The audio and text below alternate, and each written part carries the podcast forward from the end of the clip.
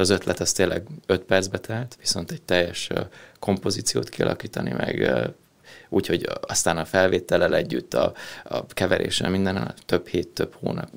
És ki kell bírni a végig, mert sokszor az van, hogy 95%-ban kész vannak ezek a dolgok, és úgy viszonylag odáig könnyen eljutok, és ez az utolsó 5-10% az meg annyira nehezen megy, hogy talán soha be sem fejezem őket ez a Selfie, a Szabad Európa podcastja, és hát egy világsztárral fogunk ma beszélgetni, Péter Bence zongoristával, zeneszerzővel, őt hát a világon szinte mindenhol ismerik, szeretik. Azt mondják róla, és majd ez biztos vagyok benne, hogy önök is már találkoztak vele, de hogy egyedi a stílusa, lebilincselő, és hát elképesztően gyors tempóban játszik, lehengerlő kreativitása van, technikai tudása, és hát a klasszikusok mellett a legmodernebb előadó sikereit is feldolgozza, saját egyedi hangszerelésben. Évek óta járja a világot, imádják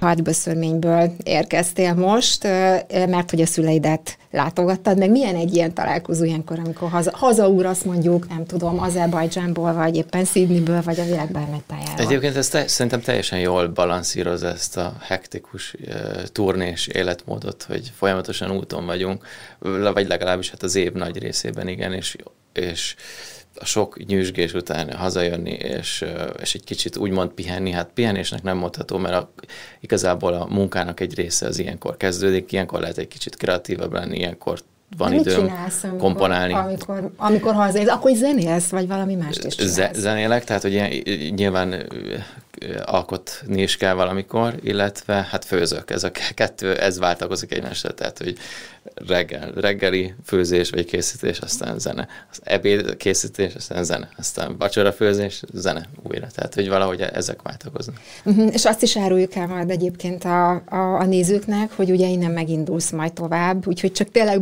beugrottál ide, ide Budapestre hozzánk a stúdióba. Csak néhány információt azért elmondanék rólad, amiket szerintem már nagyon sokan tudnak, de azért mégis ilyen alap, alapinformációk. Ugye Debrecenben születtél, a szüleid pedagógusok, és most hajdúböszörményben éltek. Mindig kiszokták emelni, hogy a zenei érzéked és a tehetséged milyen korán megnyilatkozott, vagy megmutatkozott. Szokták emlegetni ezt a klasszikus történetet, ugye, ami nagymamádnál lévő pianinon történt, hogy már másfél éves korodban emlékezetből, ha jól olvastam, emlékezetből már visszapötyögtél uh-huh. egy dallamot. Szóval egyfajta ilyen csoda gyerekként emlegetnek mindig, és már, már nagyon korán, már 6 vagy 7 évesen komponáltál, ha jól olvastam, és 13 évesen már megjelent az első CD-d, aztán utána ugye jött a Kodály Zoltán Zeneművészeti Szakközépiskola, Debrecen, és aztán utána most egy nagyot ugrok, ugye Amerika, Berkeley College of Music, és hát ugye onnan haza kellett jönnöd, sajnos, ezt sokszor elmesélted, mert hogy nem tudtad fizetni, vagy nem tudtad végül is finanszírozni a tanulmányaidat. Meg hát a Guinness rekordot is mindig el szokták mesélni, ugye 2012-ben, amikor ezt a bizonyos 765 hangot megszólaltattad, és aztán utána megint egy nagyot ugrott, Michael Jackson, ugye Bad című számát feldolgoztad, és hát tulajdonképpen ez hozta meg, vagy ezt szokták mesélni, hogy ez hozta meg számodra a világhírnevet, meg hát nagyon-nagyon elképesztő nézettséget produkált. Kezdjük már itt, hogy ha azt a srácot visszaidézed magadba, aki ott volt 2012-ben, és le, meg ezt a 765 hangot megszólaltatta, meg a mai fejeddel, ugye eltelt most a 11 év. Miben változtál meg? Mennyiben van más ahhoz képest, mint akkor? Szerintem nagy részben a személyiségem az, ami megváltozott, és remélem Miben? a pozitív irányba, tehát hogy a, ha visszagondolok, néha még én is, hogyha akár látok egy-egy ilyen felvételt, régi felvételt, és teljesen megtöbbent, hogy jaj, mint hogyha nem is ugyanaz az ember lenne. Tehát, hogy nálam ha lehet ezt mondani, tehát hogy vissza nem mennék az időben, nem cserélnék az akkori magam. De miért? Milyen voltál akkor? Nem biztos frusztráltabb sokkal, meg tehát az, eleve az, hogy a, a zenei pálya is, és azon bármilyen szinten megállni a, a, a helyünket, és, és megtalálni a helyünket a világban. Szerintem zenészek esetén, vagy bármilyen művészet esetén szerintem ez nagyon Hát nehéz, mm-hmm. és, és nem egyszerű, és so, túl sok, hogy mondjam, tehát hogy volt, aki azért egy-két ilyen év, hogy, hogy, hogy egyszerűen nem, nem látszott az alagút vége, vagy az, hogy ebből hogy lehet bármit kihozni, nyilván ilyenkor az ember akár még azon is megfordul a, a, a feje, hogy valami rendes polgári. ez, ez nálad gondolom nem került elő soha. Nem került elő, de, de, de azért volt egy-két ilyen félelmetes év, hogy oké, okay, de hát mit lehet ezzel kezdeni? Hosszú Már hogy mit lehet ezzel kezdeni? Hát ezzel, a te, te, ezzel a tehetséggel, ami, ami neked adott. Tehát ugye nagyon sok mindent olvastam én is rólad, és sok interjú elmeséled, hogy te egyébként egy introvertált típusú ember vagy, tehát nem vagy ez a klasszikus ilyen magamutogató típus. Aztán amikor az ember megnéz egy-két koncertfelvételt, akkor meg hát szerintem biztos, hogy minden eszébe jut az embernek, csak azt nem, hogy, hogy introvertált lennél, és ugye mondtad is erről, hogy, hogy egy bizonyos időre megtanultál extrovertált lenni, na de hogy jön össze ez a kettő? Mert amikor kilégsz színpadra, hát ott azért több tízezer ember sokszor csak téged néz, figyelnek, minden mozdulatodra nyilván oda kell figyelni, és nagyon jó kommunikálsz is ugye a, a közönséggel, tehát ez aztán minden csak nem introvertáltság. Szerintem minden, minden tanulható, és, és a legjobb gyakorlás az, az kiállni a színpadra és csinálni. Tehát, hogy ez sehogy máshogy, de ezt nem lehet megkerülni, és én ezt a, ezt a Hát ezt a folyamatot ezt ész, észrevettem azért elég erősen, hogy ahhoz képest, ahol kezdtem, és hogy mennyire zárkozott voltam, és mondjuk akár a közönség tömeg el is riasztott, vagy elborzasztott, vagy lefehérettem, hogy ahhoz képest mennyire át lehet fordítani, és be, tehát ugye egyébként a rutin az, ami, ami, mm. ami nagyon sokat számít szerintem, és, és tényleg az, hogy folyamatosan csinálni, és egy idő után megtanultam élvezni ezt az egészet, és valahogy volt egy pont, nyilván ez nem egy konkrét pont, hanem ez egy folyamat. Egy, egy folyamat volt ez az egész, és de, de átkattant, és most már teljesen olyan, mint hogyha a színpad ugyanúgy a, az életem része. Hát nagyon lazának tűnsz ott a színpadon, és azért ugye és szok, szokták is mondani, hogy ennyi embert lekötni egy százongorával, azért az nem, nem semmi. Nyilván a technikai háttér és a műsor is nagyon-nagyon ki van találva, és nagyon jól működik, de azért mégiscsak te egyedül vagy a színpadon egy zongorával összességében. Igen, ez, ez az elején félelmetes lehetett, meg, meg azért, hogyha belegondolunk, a külső szemmel is olyan érdekesnek hat, hat főleg, hogyha most a, a, ilyen nagyobb koncertekre gondolunk, akár mint az MVM Dom is mondjuk Budapesten, hogy, hogy oké, okay, oké, okay, egy egész aréna, de hogy egy száz zongora van is, hogy igazából tehát, hogy valahogy be kell tölteni a teret. És, Igen, ezt szépen fogalmaz, hogy valahogy be kell tölteni, egy hatalmas térről beszélünk, Igen. ugye rengeteg ember, és hát a, ma mindjárt beszélünk a zenéről is persze, csak azért akartam ezt tisztázni, mert hogy annyiszor elmondtad tényleg ezt, hogy, hogy egyébként egy ilyen visszahúzódó alkat vagy. A Force-ban készült be egy beszélgetés, ott, ott például az is elhangzott, hogy lázadó típus voltál, és hogy borítékolható volt, hogy ki fogod magad, er, ö, ki fogod magad erőszakolni a klasszikus közegből, meg hogy halálfélelem közé állapotba kerültél például a versenyzéstől. Na most ezek hogy jönnek össze, ezek a dolgok? És mert ugye most már nem kell versenyezned. Nem, és nem is versenyeznék, tehát hogy nem is értem, hogy... De nyilván hát ez a klasszikus zenének valahogy ez egy ilyen bevált rendszer, ez a, a, a verseny, versenyeztetés, és soha nem érted. Annyira szubjektív dolgokról beszélünk. Jó, nyilván valakire lehet azt mondani, hogy egyértelműen jó, vagy valaki egyértelműen rossz, de amikor már olyan finomságokról beszélünk, ami teljesen szubjektív, ott nem látom jelentőségét egy ilyen versenyhelyzetnek, és gyerekként benne lenni egy ilyenben, tényleg voltak ilyen olyan Félelmeid. Hát, borzasztó volt komolyan. Uh-huh, uh-huh.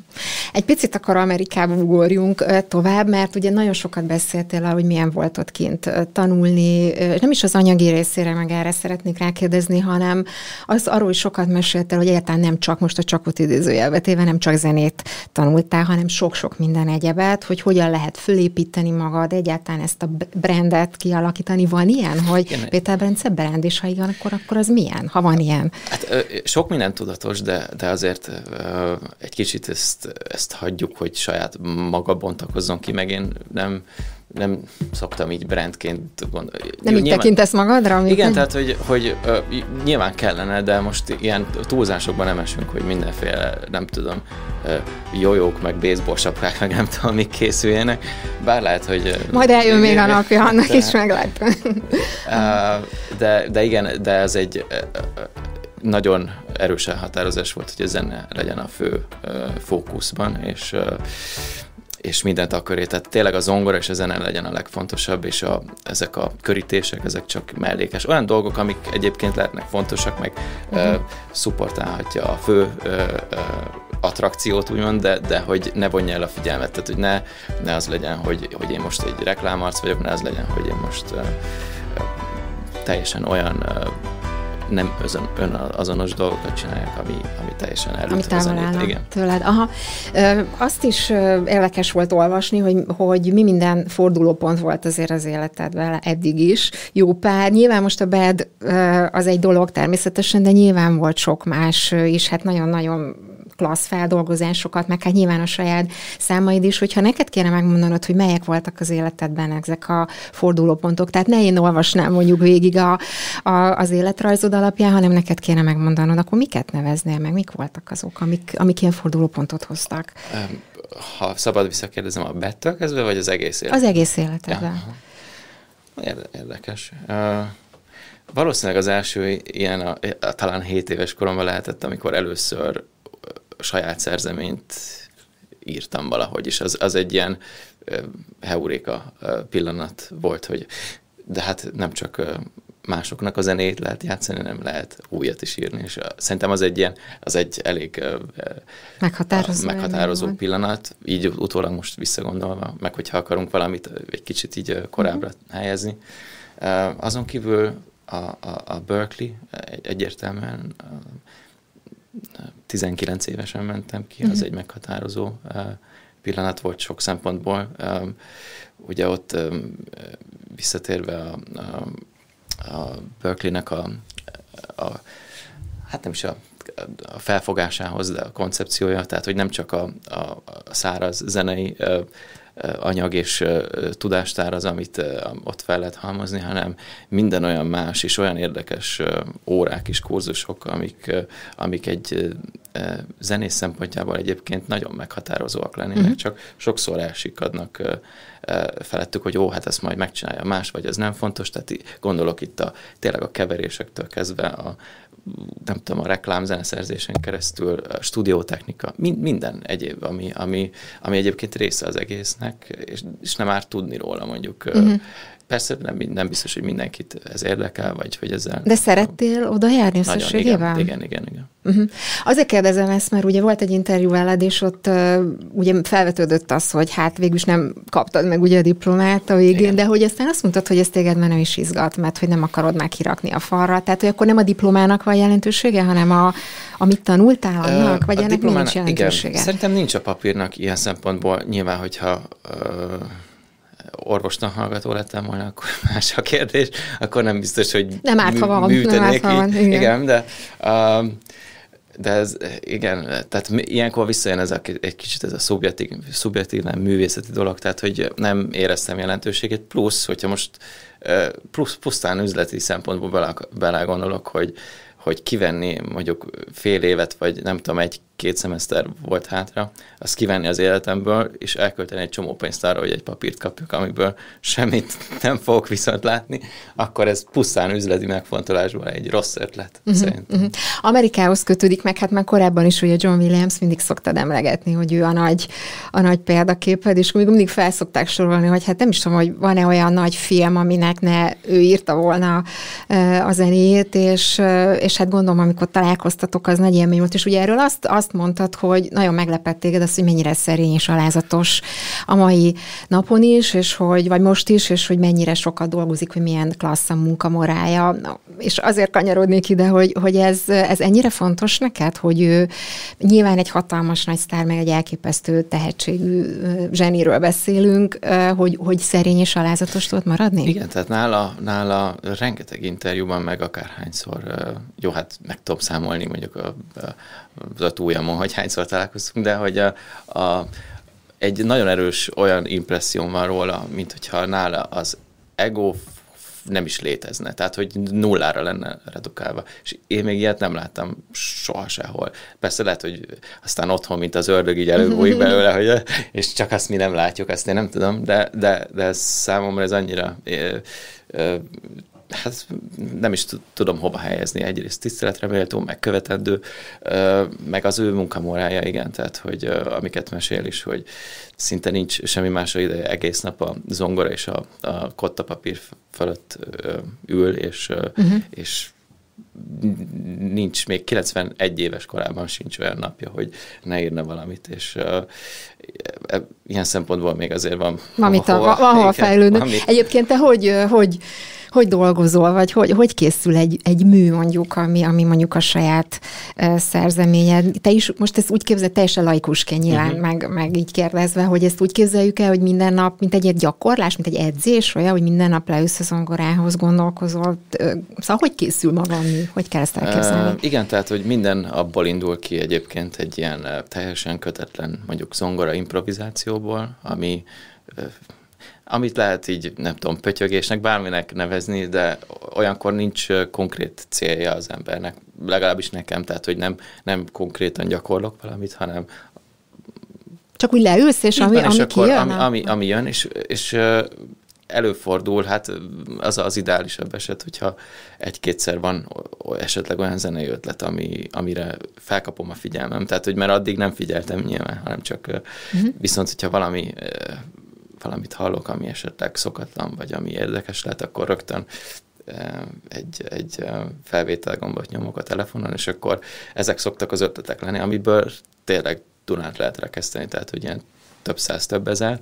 Na most a, a probléma ezután, hogy ezekből egy teljes kompozíciót csinálni, és az már, az már sokkal, sokkal több munka is elszántabb, intenzívebb gyakorlat, ami, mert az ötlet az tényleg 5 percbe telt, viszont, viszont egy teljes kompozíciót kialakítani, meg úgyhogy aztán a felvétellel együtt a, a keveréssel minden több hét, több hónap. Tehát, hogy egy nagyon hosszú távú befektetés, ez is jól meg kell gondolni, és hát egyébként és ki kell bírni a végig, mert sokszor az van, hogy, hogy 95%-ban kész vannak ezek a dolgok, és úgy viszonylag odáig könnyen eljutok, és ez az utolsó 5-10 százalék, az meg annyira nehezen megy, hogy, hogy talán soha be, sem fejezem őket. Ja, hogy ezek az utolsó ilyen simítások, igen, vagy igen, hogy kezd? Aha. Picit akkor beszéljünk a számokról is, mert, mert hát én próbáltam így végignézni, de tényleg elképesztő mennyiségű tehát elképesztő sok szám van, amit vagy feldolgoztál, vagy saját szerzemény.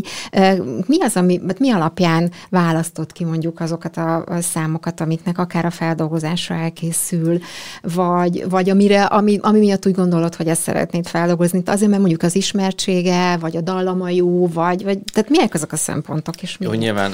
Ha esetleg példákat is tehát tudunk hozzátenni. Van persze. ilyen faktor is, hogy, hogy azért ne egy teljesen ismeretlen számról beszéljünk. De ami nagyon fontos, és egyébként nálam az első kérdés, hogy ez megállja a helyét zongorán. E, tehát, hogy ez egy nagyon fontos kérdés, hogy át lehet-e úgy ültetni, hogy a zongorán olyan, mint hogyha eredetileg is a zongorára írták volna, ha annyira természetesnek hat. És hogyha erre a válasz nem, akkor akkor tök mindegy, hogy miről van szó. Tehát mondjuk, a, mondjuk egy Michael Jackson esetében ott, ott, tehát ugye ott is elképesztő világslágerekről beszélünk, hát ott, ott például mi alapján tudod kiválasztani, vagy hallod valahogy, hogy ez, ez jól fog szólni majd zongorán? A, me- meg lehet állapítani, illetve hát odaülök a zongora mellé, és egy, nem tudom, egy pár perc után azért már ilyenkor világossá válik, hogy valamit mennyire lehet használni, és például egy Michael Jackson esetén ez. És ott még ráadásul az ő ének stílusa az, hogy hogyan ejt ki szavakat, hol van az akcentus, még azt külön ezeket a, a, a, a játékmódba is bele lehet szövegetni, és tehát, hogy annyi, annyi lehetőség van, és uh, nyilván a Michael Jackson az nagyon ritmikus, tehát, hogy ott a ritmus orientált a zene, és ez például nagyon jól működik uh, zongorán, mert szerintem a zongora is egy ütős hangszer, hogyha lehet így nevezni és, és, és hát a bandnél például ott, ott, ott teljesen jól összeáll, mert egyszerre lehet játszani azt a, azt a basszust, amit mindenki ismer, ezt a hozzá az akkordokat, és akkor hozzá még a, az éneket, és ezt összehozni úgy, hogy a két kéz valahogy megpróbálja felvenni a versenyt a több szólamúsággal, és akkor ez így uh-huh. összejön a végén. És mondjuk egy Queen esetében, mondjuk a Bohém Rhapsody-nál, hát ott, ott ugye azért volt, volt kihívás, finoman szóval, mint csak a zongorát tekintve is, az, az, az mondjuk tényleg azt is meghallgatva, tényleg egy más, más, más üzen tulajdonképpen a zene vagy az a dal. Igen, ott, ott sokkal jobban próbáltam és nagyon sokáig nem akartam megcsinálni, csak annyian kérték tényleg, hogy... Tényleg? Igen, és, és mindig mondtam, hogy nem, nem, nem, mert az ahhoz nem szabad hozzányúlni. Az úgy jó, ahogy van. Az úgy jó, ahogy van.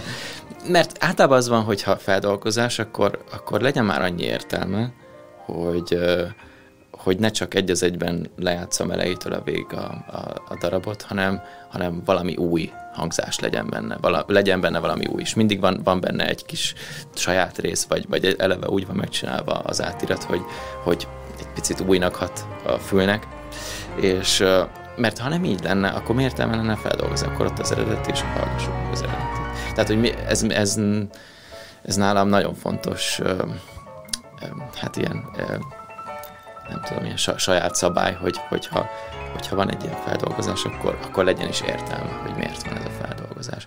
És a, egy, mondjuk egy Bohemian Rhapsody esetén ott sokáig nem éreztem ezt, hogy tehát mit tudnék ott csinálni, és akkor uh, végül uh, végül az, az, az ötlet vált be, hogy akkor mi lenne, hogyha ez olyan átdolgozás lenne, mint hogyha sok klasszikus zeneszerző összeülne, és egy-egy részletet mindenki hozzárakna, tehát hogy Chopin, Mozart, Rachmaninov, és akkor mit, hogyha ők...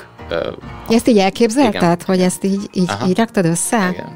És ezt külön hallottad így a, vagy mondjam, belső Hát ahogy, ahogy, ahogy haladtam, a, sokszor igen, tehát hogy hallgattam az eredetit, és hallottam, hogy ez mennyire jó lesz majd itt zongorán, és hogy hogy lehet megcsinálni, de ahogy haladtam vele így, de sokszor így jött a felismerés, hogy jé, ez Beethoven, ez egy kicsit Mozartus volt, ez most itt Bach, ez meg itt én vagyok. Tehát, hogy így, és így igen. itt a sor, oké. Okay. Na, ha már a saját hangzásról beszéltünk, akkor saját szerzeményedről is fogunk beszélgetni, a Fibonacci sequence amiben meg fogunk most hallgatni egy pici részletet, és utána erről fogunk beszélgetni.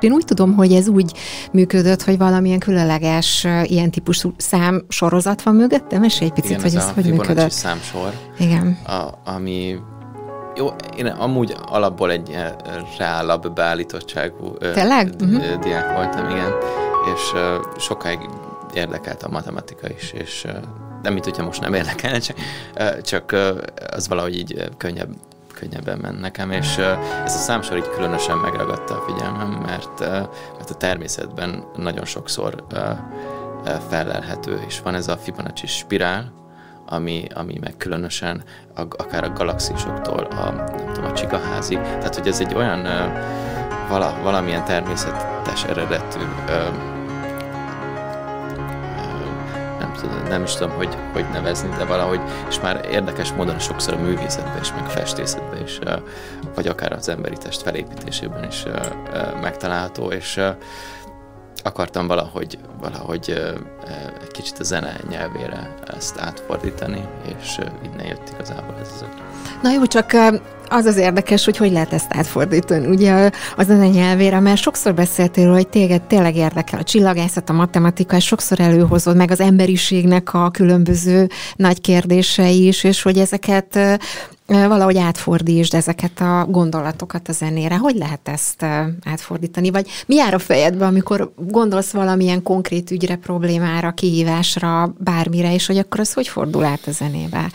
Hát, ö, ér, tehát, hogy ö, nagy kihívás olyan szempontból, mert ö, azt semmiképp nem akartam, mert úgy is lehet zenét szerezni tényleg, hogy, ö, hogy leírunk a, egy papírra számokat, és akkor azt, nem tudom, berakosgatjuk a, a, a megfelelő ö, hangokba, és ö, csak az nem biztos, hogy jól szólna. Tehát, hogy itt igazából a kihívás az az, hogy valahogy zene maradjon az egész, és úgy összehozni ezt a kettő dolgot, hogy, hogy ne vesszen el belőle a zene, és akkor e, nyilván itt ilyen kompromisszumokat kellett kötni, tehát hogy mit tudom én a számsorozatban meddig haladok el, akkor azt nem biztos, tehát hogy lehet, hogy pontokban megtöröm, és ott valami teljesen más történik, mert hogyha ragaszkodnék a, a, a, a sorozathoz, akkor az egy unalmas zene lenne. Tehát, hogy vannak nyilván vannak ilyen kompromisszumok, meg szerintem ebből van a, a művészetnek a szépsége, hogy néha a szabályoknak szemben megyünk, vagy, vagy megtörjük ezeket a, a dolgokat.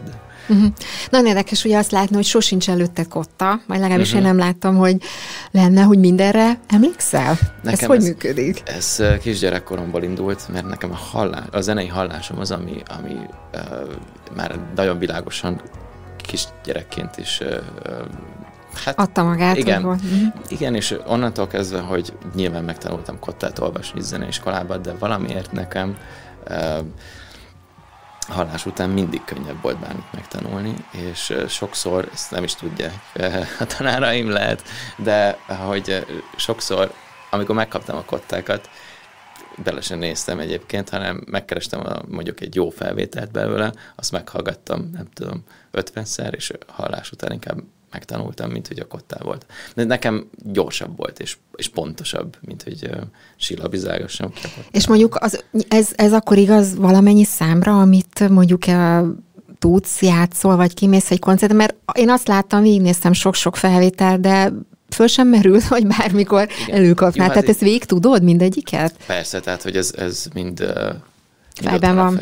Igen. Uh-huh. Tehát és ezzel nem is kellett soha foglalkoznod, hogy, hogy mondjuk, nem tudom, akár egy nagyobb művet, vagy egy bohém rapszódiát, vagy bármit, hogy, hogy tehát ezt egyből megtanultad Megmondom, miért nem, azért, mert, ez... mert, mert ugye ezeknél én magam voltam az, az aki ö, ö, átdolgozta őket, és annyit foglalkoztam vele, hogy mi az az utolsó hang, és a, nem tudom, ha hajnalba felébresztenek, akkor, akkor is tudom, tudtad. hogy mi, minek hol van a helye. Tehát, hogy ez valahogy magától jött, tehát, hogy nem kellett külön megtanulnom, hanem hanem már Adta eleve. magát. Igen. Aha. Egyébként hát a billentyűk mellett pedig, vagy nem csak a billentyűket használod, ugye ez is nagyon egyedivé tesz téged, hanem tulajdonképpen az ongorának, hát nem is tudom, minden, szinte minden, szinte minden részét felhasználod, de ez honnan jött, és hogy, hogy kezdődött, vagy hogy, hogy tudod ezt beleilleszteni akár a, a készülésbe, vagy akár abban, amikor mondjuk zenét írsz? Ugye Berkeley alatt filmzeneszerzést tanultam, ami, ami magával vonja mondjuk a szimfonikus zenekar használatát. És egyébként akkoriban még, még sokkal, hogy mondjam, gyerekesebb voltam, mint zeneszerző, és akkor persze, hát vannak ezek a hangszerek, lehet mindent használni, és akkor nem volt semminek úgy értelme. és, és onnantól kezdve, hogy, hogy ezeknél a feldolgozásoknál ugye le voltam redukálva a zongorának a használatára, mint és zeneszerzői szempontból ez egy, szerintem egy nagyon jó gyakorlat volt, mert az, hogy kevesebb az eszköztáram, az sokkal nagyobb kreativitást indított be, hogy akkor ezzel az egy, vagy ezzel a kevés eszköztárral mit tudok kezdeni, ami ami mondjuk ugyanolyan jól szól, mint egy zenekar. És innen indult be a fantázia, hogy igen, akkor lehet hát pengetni, és, és akkor imitálni különböző hangszereket, később a, a technológiát felhasználva, mm. a loop station, tehát hogy ezeket fel lehet rögzíteni, az egészet egybe rakni, és akkor a dobolások, a pengedés, minden egyszerre megszólal, és olyan, mint hogyha egy zenekar játsz. Teljesen olyan abszolút. Énkor így átszellemülsz, amikor ezeket így összerakod? Vagy, mert amikor például kim vagy a színpadon, akkor legalábbis úgy tűnik kívülről, mint hogyha nem is, ahhoz képest, hogy ott van egy csomó ember, meg, meg fények, minden, de olyan, mint hogyha tényleg csak egy dologra tudnál Igen, ilyenkor nem, ilyenkor nem is nem tudom, hogy olyan, egy kicsit ilyen meditatív állapot, olyan, mint hogyha nem gondolnék semmire, hanem én is utazok együtt a zenével. Uh-huh. És hát ha már egyébként a nagy zenekart említetted, azért beszéljünk erről, mert hogy vannak erre vonatkozó tervek. Ugye itt a szimfonikus zenekarra lesz egy nagyon-nagyon komoly fellépésed. Ez hogy jött maga az ötlet, és hogy tud, mert ugye arról beszéltünk, hogy te egyénileg játszol, hogy neked ez a fontos, hogy ne kelljen csapatban lenni, hát ez, ez akkor most hogy jött? Mesélj egy picit erről. Tavaly jött először ez a, az együttműködés a Győri Filharmonikus zenekarral, és volt egy titokban tartott, mondtam, hogy titokban tartott, mert nem volt meghirdetve, koncertünk augusztus 20-án a Fertőrákosi kőfejtőben, és úgymond ez volt az ilyen, ha lehet így nevezni, hogy a pilot project, tehát hogy az első ilyen prototípusa ennek az együttműködésnek, és azért volt számomra is nagyon különleges, meg, meg egy kicsit olyan, tehát egy friss levegő a sok zongora, zongora, zongora után, mert, mert újra elkezdtem zenéket írni nagy zenekarra, elkezdtünk átdolgozásokat csinálni, olyan, amiket már amúgy is mondjuk a közönség ismerhet tőlem, de azokat áthangszerelni szimfonikus zenekarra és zongorára természetesen. Úgyhogy ez, ez egy annyira, egy teljesen új színfolt volt, és olyan, mint hogyha egy kicsit így a, a a, az élet kedvet így vissza. Nem, nem, nem az, hogy az életkedv bármikor el, elment volna. Épp ezt akartunk kérdezni. ez egy ilyen extra Plusz energiát adott? Vagy? Inspirációs uh-huh. ilyen, igen. Tehát, hogy wow, valami teljesen új, akkor ez, ez, ezek... És hogy készültök? Vannak közös próbák nyilván, vagy hogy kell ezt elképzelni? Mert ugye tényleg annyira individuális zenész vagy egyébként, hogy azért próbálom így elképzelni, hogy ez, ez nyilván neked is egyfajta kívás, vagy egy más típusú szemlélet. Persze, ilyenkor, ilyenkor uh, zeneileg is, meg sok mindenben a, a, a, zenekart, és, és engem valahogy közelebb kell egymáshoz hoznunk, hogy, hogy uh, nem tudom, hogy színpadon is, tehát hogy egy, egyben legyen az egész, és ne, még véletlenül se, bocsánat, véletlenül se érezze senki azt, hogy, hogy ez valahogy nem illik össze, tehát hogy ezzel nyilván sokat foglalkozunk.